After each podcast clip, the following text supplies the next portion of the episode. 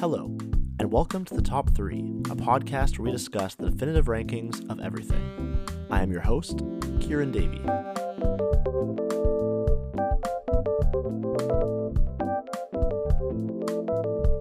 Today, I am joined by Josh Siewert from Closet Conversations to discuss the top three Terrence Malick movies. It's sure to be a thought-provoking discussion. Let's dive in. Well, thanks, Josh, for joining me today on this episode of The Top three. Excited to have you here. Excited to be here. This is great. I should mention that you're joining us from Thailand, so we're hoping that the audio and internet holds up okay. Yeah, we're bridging a lot of uh, time zones to make this happen. Exactly. You're kind of like an old veteran of the podcasting game. Not at all. Not at all. Our podcast was so casual. Like, we we, we didn't really know what we were doing. Veteran is a strong word, I'd say.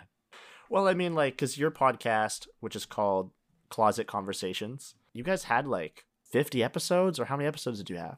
I wanted to get to one hundred, but we we couldn't make it because we were just done with it. But uh, we made it to sixty-one. sixty-one episodes. That's as far as... Then you were like, that's it.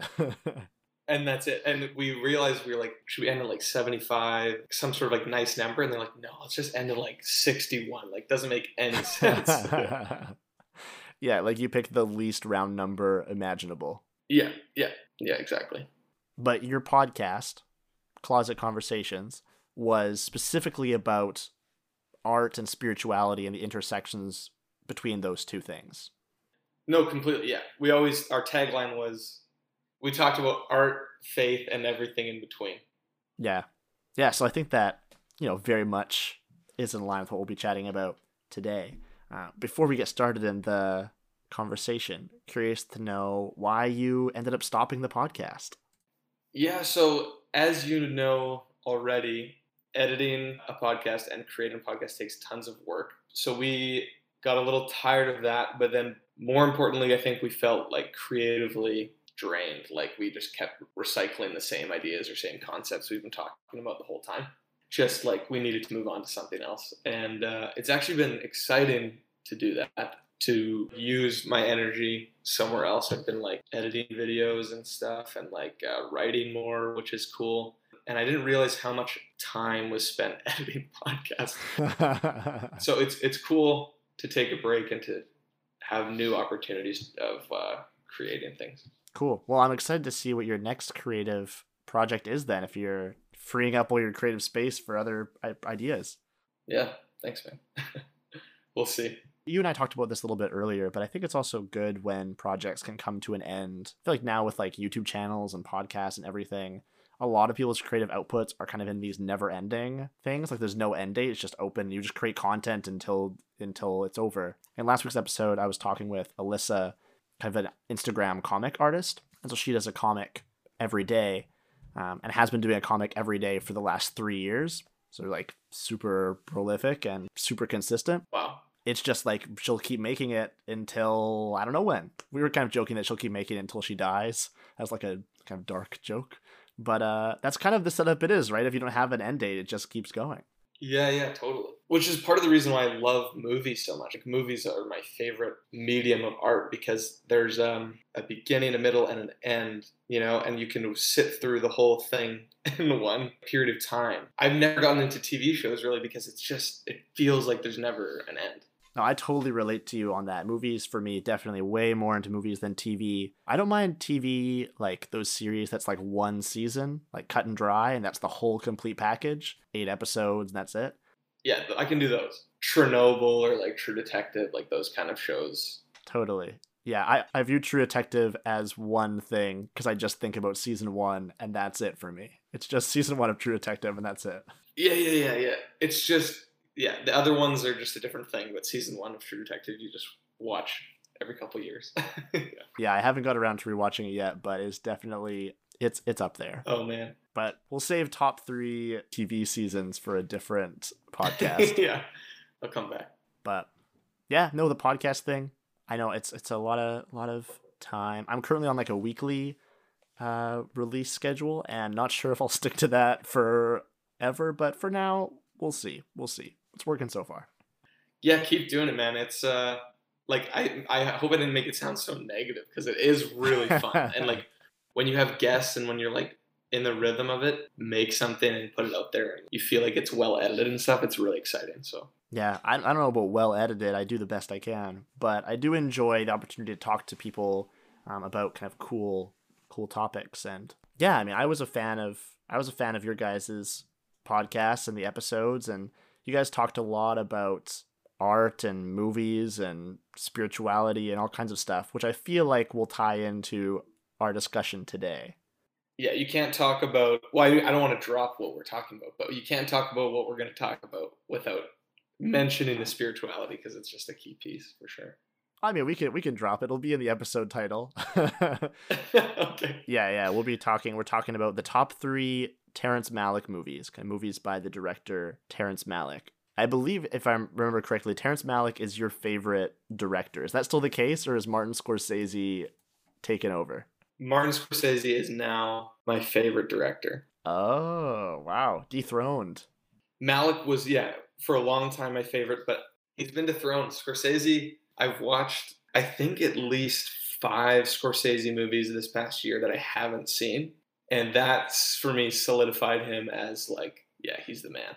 He is the best. Scorsese is, I think, more rough around the edges in lots of different senses than Malick. Like, Malick is, has less movies and doesn't have any violence, really, in his movies, even, like, the war ones. But Scorsese is, like, just, like, very blatant filmmaker. But I think that he, he becomes my favorite because he shows everything, Martin Scorsese. And I think that his movies can almost have a heightened spirituality because of that.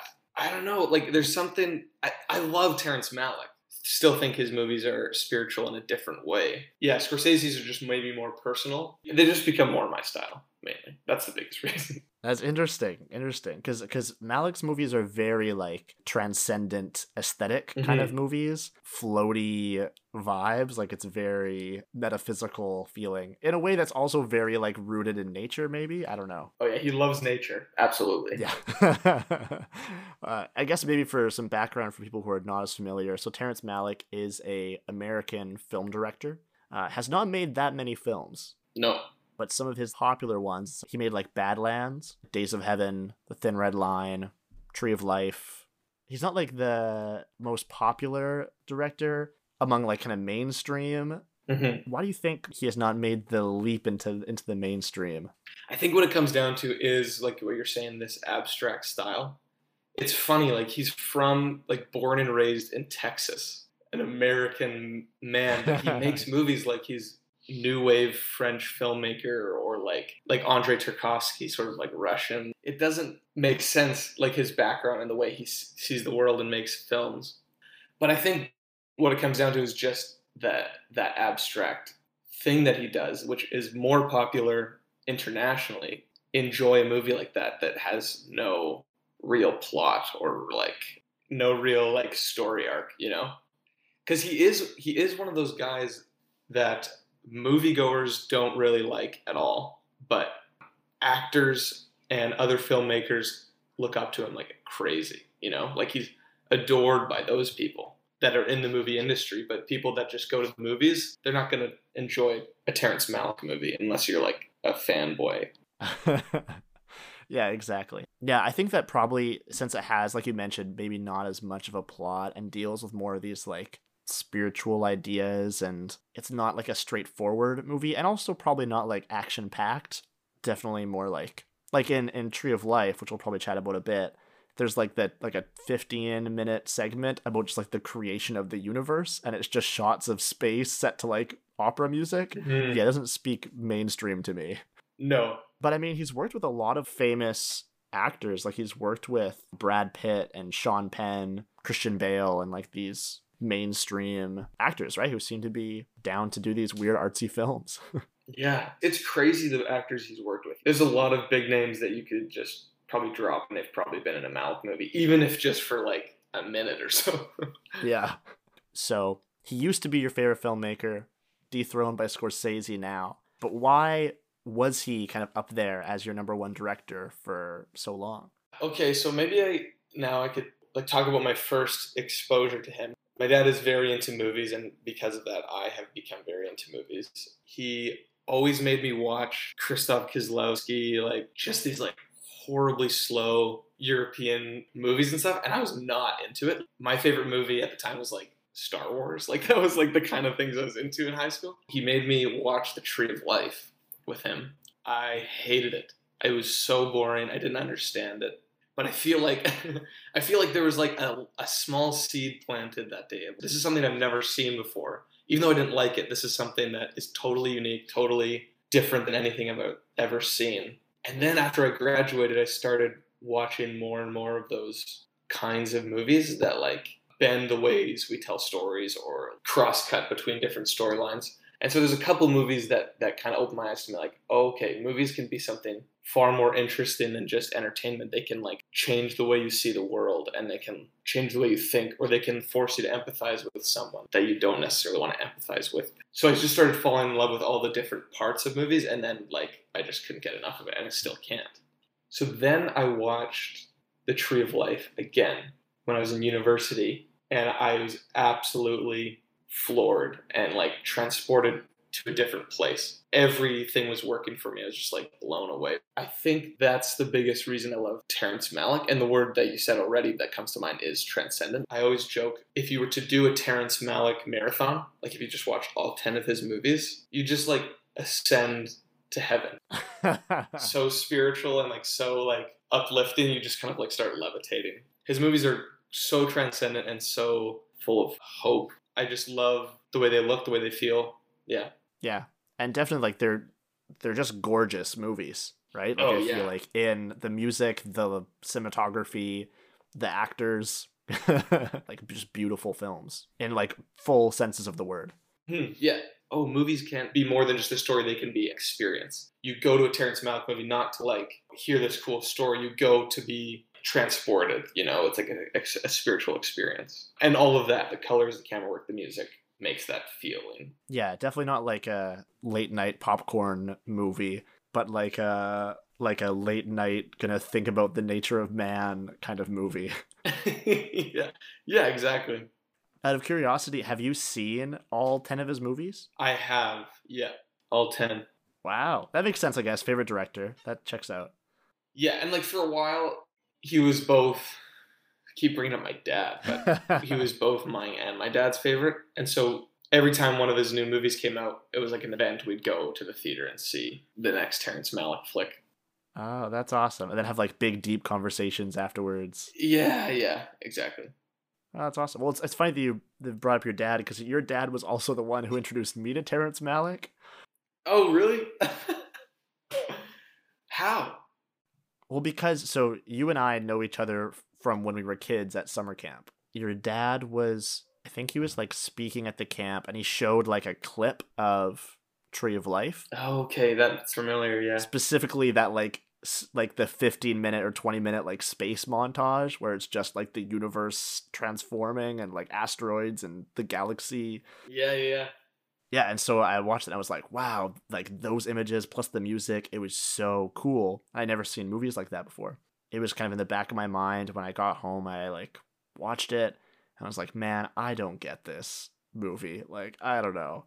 Like, yeah. I felt so like unresolved afterwards and confused. And so then I like, oh, you know, yeah. did a whole bunch of like reading and like research and looked up like, what is this like Tree of Life explained, and trying to like figure out what's going on. And then similar to you, yeah, came back and watched it again, kind of with some of those ideas in my brain. And then I was like blown away. Mm-hmm. It's like one of my favorite movies because there's so much going on in terms of like thematic elements, and both Brad Pitt and Jessica Chastain are just delivering like incredible performances. Oh man, so good.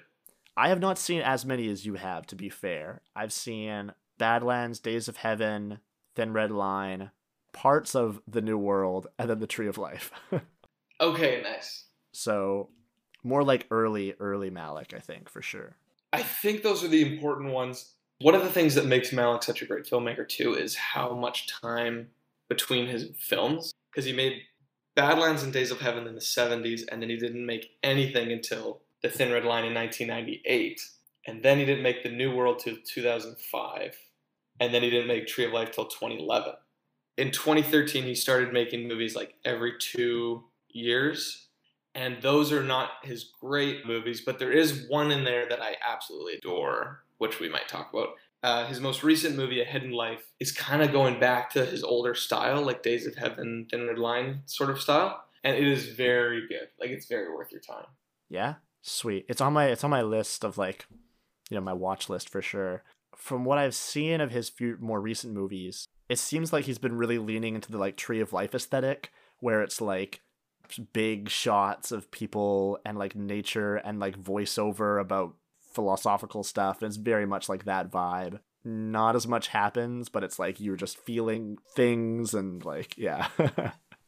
Yeah, oh, totally. A lot of people just wandering around, waving their hands through the sun. And, like, yeah. Yeah, and, like, sunlight through trees and, like, the camera's spinning and you're just, like, feeling at one with the universe. Yeah, which is great. Like, it's so, if it's working for you, it's great. But if you're just there to, like, see an interesting movie, I can see why people don't like it. Yeah, yeah, I think that Malick is definitely a filmmaker that is, like, pretty easy to spoof. Yes. Because he has these, like, archetypes and tropes that he, like, comes back to. I don't know, if for whatever reason it works for you, it works for me. Like, we we feel it on, like, a pretty deep level. Yeah, totally, totally. Well, then I guess we might as well dive into the discussion about, like, yeah, what are the top three Terrence Malick films? So one of my favorite Malick movies is not popular and really hard to find. It's Voyage of Time, Life's Journey. Yeah, because Voyage of Time is an IMAX documentary that is kind of like that segment from Tree of Life, just extended out into, like, a forty-minute film. Just kind of all of time, from the birth of the universe to, like, the end of the universe, but seen through, like, space time. Voyage of Time, Life's Journey, that's the longer ninety-minute version, right? Yes. I haven't seen the forty-minute IMAX thing. I've only seen the longer one. But what makes that amazing is it cross-cuts this, like, seventy millimeter amazing shots of nature with Terrence Malick's own, like, handheld footage throughout his life. Like, he, because during his hiatuses, he would travel a lot. And so there's lots of footages of, like, India, Indonesia, and, like, his own stuff. And cross-cutting those two things is, like, so poetic. It totally works. I don't know why it works, because it's kind of could be seen as choppy. It's so beautiful, and it's so personal, poetic, but also, as you said, it's talking about, like, the universe and, like, from beginning to end. So it's it's quite an interesting thing to watch. Is that the version narrated by Brad Pitt or by Cate Blanchett? Uh, by Cate Blanchett, yeah. Brad Pitt does the short one. Cate Blanchett does the long one. Cool. Okay. Well, I, I haven't seen either, but I love that space sequence in Tree of Life, so I'm super down to watch these ones. Oh yeah, I wouldn't say that's one of his top three essentials. Like that, that might be like a later in the game if you're really addicted to his movies, sort of thing. But like a like a personal favorite, kind of like like the Maverick choice, you know? Yeah, exactly. Yeah. Okay, so Voyage of Time then, not making it into the top three. What do you think his best work is? His best, if I just kind of toss out some some ones. The two that are, like, immediately at the forefront that I'm like, these two have to be in his top three, and I'm pretty sure that we agree on these, is Tree of Life, as we've already discussed. I feel like is just such a masterpiece, and also, like, as we mentioned, it's kind of defined his style over the last, like, ten years or whatever. And the other one, which I know is, like, your favorite movie of all time, unless that's also shifted, but is uh, Thin Red Line, I feel like, is just incredible. Yeah, that has not changed. The Thin Red Line is my favorite movie of all time. Yeah. Those are the two obvious choices. He seems like a crazy filmmaker to harness. He wants to go so many different directions, which is a, a fault maybe. But those two movies, it's like, no, he's like making all the right choices, and the music and the images are working perfectly. Just to give some background for maybe people who haven't seen them. So Tree of Life is about this kind of like suburban family in the nineteen fifties. Um, but also at the same time about, like, the history of the universe. But, like, fundamentally, it's about the tension between nature and grace, kind of these two opposing forces, which kind of come through as, like, the, the father and the mother a little bit. So touching on these kind of big universal themes a little bit. Because open, the opening line is, the nuns taught us there was two ways to live, the way of nature and the way of grace. And then as soon as I realized the dad is the embodiment of nature, and the mom is the embodiment of grace. And you have these kids growing up with those parents, one nature, one grace, learning how to live in the world. Something that doesn't get talked about, but to write a screenplay and to have those ideas all working is incredible. And then the other thing that's happened in The Tree of Life, it opens with a quote from the book of Job, which says, like, who are you to question me? Like, I made the heavens and the earth or whatever, like, very poetic. You you see the characters experience all kinds of suffering, like, and see other people suffer. I don't know how he did it, but he, he's wrestling with, like, these huge ideas, like suffering, why are we here on earth, the way of nature, the way of grace. It's just, like, tackling these giant themes, but he does it so well and at such an intimate level. It's incredible. Yeah, totally. And I think, like, a lot of that's helped, too, by, like, both Brad Pitt and Jessica Chastain, as you mentioned, just deliver, like, such great performances. In the early part of the movie, they receive this kind of, like, tragic message. And the way they both react to, like, grief, I feel like it's, like, the most realistic portrayal of grief I've ever seen in a movie. It's, like, so good. Yeah, it totally tackles grief in such an accurate way, like, all the stupid things people say, and, like, yeah, it's great. And how it kind of, like, just disconnects you from other people. Like, you feel like you can't interact with them, and yeah, I was just super impressed. And the music is, like, super iconic, and easy choice for our top three, I think. And then bouncing over to Thin Red Line, as you mentioned, your favorite film, this epic war film, kind of unlike any other. I don't even, how, maybe you should describe this one. Oh yeah, it's the only war film I've ever seen that manages to show the horrors of war, but also that it's going to be okay in the end. It's World War Two, but it's taking place on, like, the islands of, like, near Fiji. So it's America against Japan in World War Two. You're, like you said, it's less about war and more about, like, why are we here? Why do human beings do this to each other? What is a meaningful life? Because all these soldiers are, like, taking different paths, you know? I could talk about this movie for, like, years, but, like, why do you love it? I think you're totally right in that it balances both this, like, horror of war with this hopefulness in ways that I think other movies don't do. Like, you have war movies that are just, like, action and yeah, and it doesn't really grapple with, like, the travesty of war, and there's other ones that are just, like, heavy and just, like, leave you feeling war is brutal and, like, just horrifying. And this one, it is horrifying and doesn't shy away from that, but also leaves you feeling, like, spiritually uplifted in a way that's kind of wild.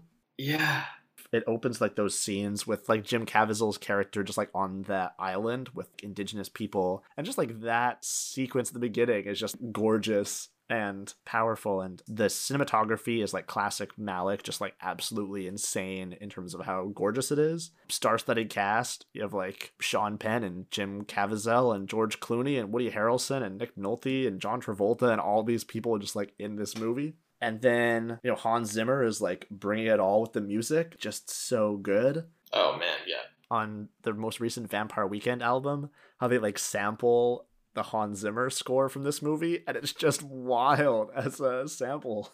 So the, the thing that they sample, it's actually, like, Melanesian choirs.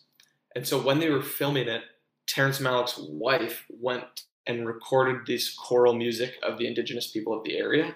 And there's a whole C D you could buy that I bought, and it took like eight months to ship to me, of just like all the songs that they recorded on the set. Such beautiful music. I can't even describe it. Like, it's unbelievable. Yeah. Oh, man. Great find with that C D. That's awesome. For any curious listeners, any curious monkeys out there, it's sampled in the song Hold You Now by Vampire Weekend. Hold You Now was probably my most listened to song of, of the year it came out, I think. Yeah, you're like, I want more Thin Red Line in whatever form the internet will give it to me. Yeah, exactly. Yeah, I, I think after watching that movie, I went to look for more movies with Jim Caviezel, because I thought he was just phenomenal in that movie. But I feel like there's no real other movies that he's made that I want to watch. No, I mean, like, the only other one I know he's in is The Passion of the Christ. But I don't really like that movie. Mel Gibson kind of gets a little crazy in that movie, I think. But yeah, it's just a lot of, like, really intense violence. It's from what I, I haven't seen it, but that's the vibe. It's like a slasher movie, but it's like, I don't know. This is the right way to be like showing the life of Jesus. But yeah, it's like how if Thin Red Line is a movie that's like the horror and the hope and stuff, Mel Gibson takes the story of Jesus and then just like strips it down to just violence and blood. Yeah. So true. Yeah, I, I kind of like though that Jim Caviezel is only really in Thin Red Line, because then he's just like, that's it. It's just that one character, and I'm like, yep, killed it. Great. Mm-hmm. Totally. The other thing that Thin Red Line has going for it, which is different than other war films, is it shows the effects of war on the Japanese, on the indigenous people, and on like nature. So like we said before, like it shows all the effects that war has on, on the people, on our souls as human beings, but also on the world around us and nature, is just like brilliant. Yeah. The only one that I think comes close to that is probably Apocalypse Now. Like the focus isn't on the war. The focus is on both the people and also these like intense humanistic, like spiritual themes and stuff. Thin Red Line is like the hopeful version of that. And then Apocalypse Now is like the dark side of that, where it's just like the twisted nature of humanity. Totally. And Apocalypse Now is an incredible movie. Like, yeah, one of the best. Yeah, I mean, we're going to be verging into top three war films, instead of top three Malick films, but yeah. Yeah, exactly. Oops, yeah. But you're right. It is missing that that hope. Another reason Malick is one of my favorite filmmakers is because he, he has that that hope, that glimmer of light, you know? Speaking of glimmers of light, maybe it's a good end to transition to our like other movie that'll end up in his top three. The two that I would toss up is either Badlands or Days of Heaven would be the two that I like would consider for this spot. And both very different movies. Also very different than his other work. Like they're, they're closest to Thin Red Line, but everything post Thin Red Line is so different than Days of Heaven and Badlands. Yeah. Yeah, Thin Red Line, I think, is the turning point from, like, more conventional movies, maybe conventional in, like, a loose Malick sense, to, like, moving to ones that were just very much focused on, like, deep ideas and stuff. Badlands is probably his most conventional movie. I think so, yeah. It's very normal in a lot of ways, but also he's doing things that, like, other people weren't doing at the time with, like, the voiceovers and stuff like that, yeah. Yeah, you still see those glimpses of Malick that are, like, present throughout the whole thing. I think between those two, I mean, between those two, are those the same ones that you would toss up, I guess, the top options? I would put in The New World as well. I like Badlands the most of those three as far as the story and the performances. But I think that Days of Heaven and The New World especially look so gorgeous. Like, they look incredible, which is such a big piece in the way Malick makes movies. A huge part of why you're watching is for how beautiful it looks. Like, it's just art. Oh, yeah, totally. It's just art, exactly. So well said. Just taking it all in. Just soaking it up like you do like a beautiful day or like a painting or something. Yeah, exactly. I'm similar to you. I think I like Badlands the most of those movies. Days of Heaven deserves an honorable mention, or at least like it deserves credit, because it's probably one of the best cinematography in, in a movie, just because it's all like natural light and it's all shot at like golden hours. The sun is setting and it just looks absolutely magnificent. Oh yeah, it's crazy. I got to watch it in H D, like Blu-ray, on like a bigger T V. It was incredible. Yeah, I feel like, yeah, it didn't touch me as much in terms of the story and stuff. I just wasn't as pulled. But I mean, if you just put it on, if you take like the, I don't know, one hundred best shots of that movie and just put it all as a montage, it just is a gorgeous reel. And I would say that The New World is like that as well. I think The New World is really, like you, you've only seen part of it. I've only seen I've only seen parts of it. I've never seen the full New World, unfortunately. I don't know why. I haven't like watched the full movie. I don't know. It's honestly probably the slowest moving movie. I, I find it hard to get engaged with it.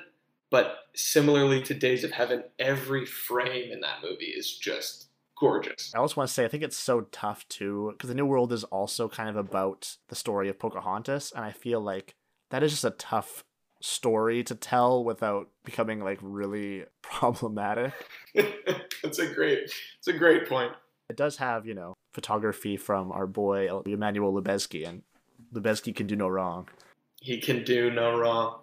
So yeah, I don't know what what would be our third our third pick. Maybe then probably if we both like Badlands the most, maybe out of those movies. And it's also his first one, so it feels like it's notable in that way. And maybe his most accessible movie. Maybe we toss that one in as the, as the third one. I think Badlands is, is the right choice for the third. It'd be a good entry level for people because it's not asking too much of the audience. It's shorter, a normal narrative sort of, but it's also doing things that are like quite interesting and, and it looks good and the music's great. And yeah. Badlands is about this older man, like, starts falling in love with this younger woman. She falls for him, and then they kind of just go on this, like, fairy tale journey into the forest and, like, live in the forest. And then they, well, he kills a bunch of people. But, yeah, he's kind of this outlaw, and it's about this, like, actual outlaw that lived. Yeah, it's so, it feels like a fairy tale. You never really feel the consequences of him killing these people. He's just kind of living in this fantasy world and bringing this girl along for the ride. And it's very bizarre and, and weird, but it kind of delightful. Yeah, it's a kind of a weird, strange movie, but it's, I think it's really fun. Yeah, listening to it, you explain it, I was like, this movie sounds messed up. Like, just hearing you just, like, explain the concept. Yeah. But I, I, you're totally right, though. They're disconnected from reality, right? Like, they think, like, oh, man, like, we can be in love, and that'll protect us, and we don't need the world. We're going to go hide in the forest and, like, kill anybody who tries to find us, and we're in love, and, like, that's all we need. And it's like, no, like, you are fools. And, like, they get hit hard with the consequences of what they're doing.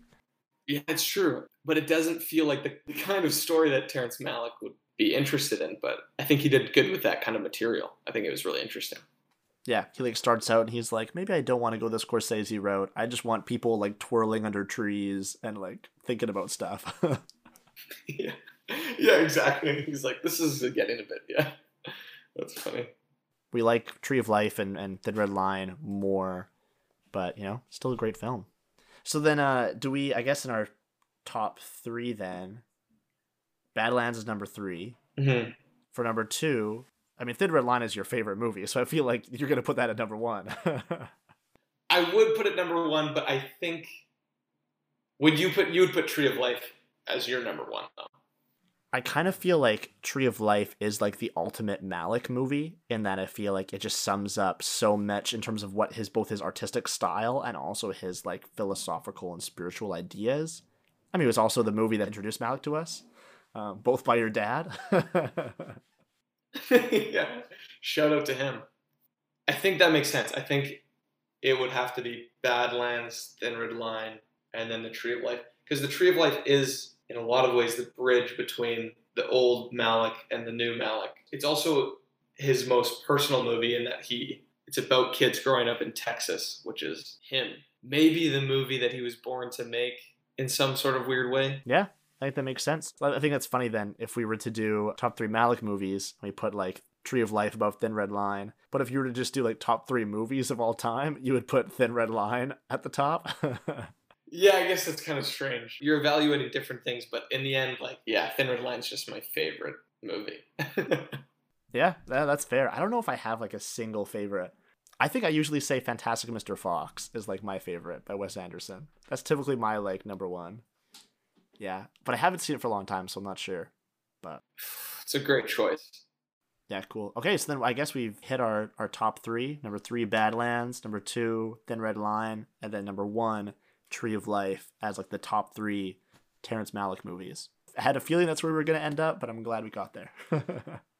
Yeah, I wasn't sure what the third one would be, but I knew the first two. Yeah, yeah, you and I have definitely, this isn't the first time we've chatted about movies, and yeah, I, I had a feeling. Mm-hmm. But I think it's good. I think that's a good top three. No, I think that's great. Now that we have the top three, Josh, do you want to leave our listeners with a piece of life advice? Okay, here's my life advice, and it's related to movies in general. When you sit down and watch a movie, especially if it's a slow movie, force yourself to just be you and the movie. Put your phone in a different room. If you're on your laptop, close all your other tabs, remove all other distractions, and it creates this kind of like meditative space, and you will always enjoy your movie more. It might be uncomfortable at first if you don't have your phone to like grab if you're bored or something, but sit in the discomfort. Eventually it'll pay off at the end. You'll enjoy it more if you actually strip down all the other distractions. That's my life advice. Yeah. Spoken as a true like Malick fan who wants to just like embrace the movie and just dive in fully. Yeah. I love that you gave like really practical life advice, but like, here's how to enjoy your movie watching as opposed to like cling on to hope. Like this, de- like what's the meaning of life? It's like, Josh is like, no, here's how you watch your movies. Put away your phone. Yeah, I thought about doing something like that. I'm like, ah, I want to be more specific. Yeah. You're like, if I tell people to hope, whatever, but if I tell them how to watch movies, that's the name people can grab onto. And maybe you'll understand hope in a deeper way by watching a, a Terrence Malick movie without any distractions. Yeah, honestly, I feel like in the state that our internet discourse is in, throwing away your phone and like not having access to social media might give you more hope. So fair. No, we like phones here on the pod. Top three phones will be a future episode, I'm sure. yeah, yeah. Yeah, nothing wrong with phones. Cool. Okay, well, Josh, thanks so much for kind of joining me from Thailand on the pod and bearing with me through any like internet and audio issues, and uh, we had a great conversation. Yeah, thanks, man. Sorry if I uh, rambled. When it comes to movies, I get so excited, so it, it's like... No, no, that's what we're here for. That's what we're here for. Always a pleasure to talk to you about movies. Yeah, all the time. Yeah, thanks, Kieran. Appreciate it. That brings us to the end of the show. Thank you, Josh, for joining me today. And thank you so much for listening to The Top Three. We hope that you enjoyed our discussion of the top three Terrence Malick movies. It's worth noting that our rankings are driven by passion, and not by expertise. If you want to hear more of Josh's thoughts on art, faith, and everything in between, be sure to check out his podcast called Closet Conversations. If you would like to suggest the topic to be discussed, or just like to say hi, please leave a comment or message us on Instagram at the top three pod. You can also email us at the top three pod at gmail dot com. The music featured in this podcast is by Sebastian Ochoa Mendoza. If you would like to support this podcast, please tell your friends about it. I hope that you have a lovely day.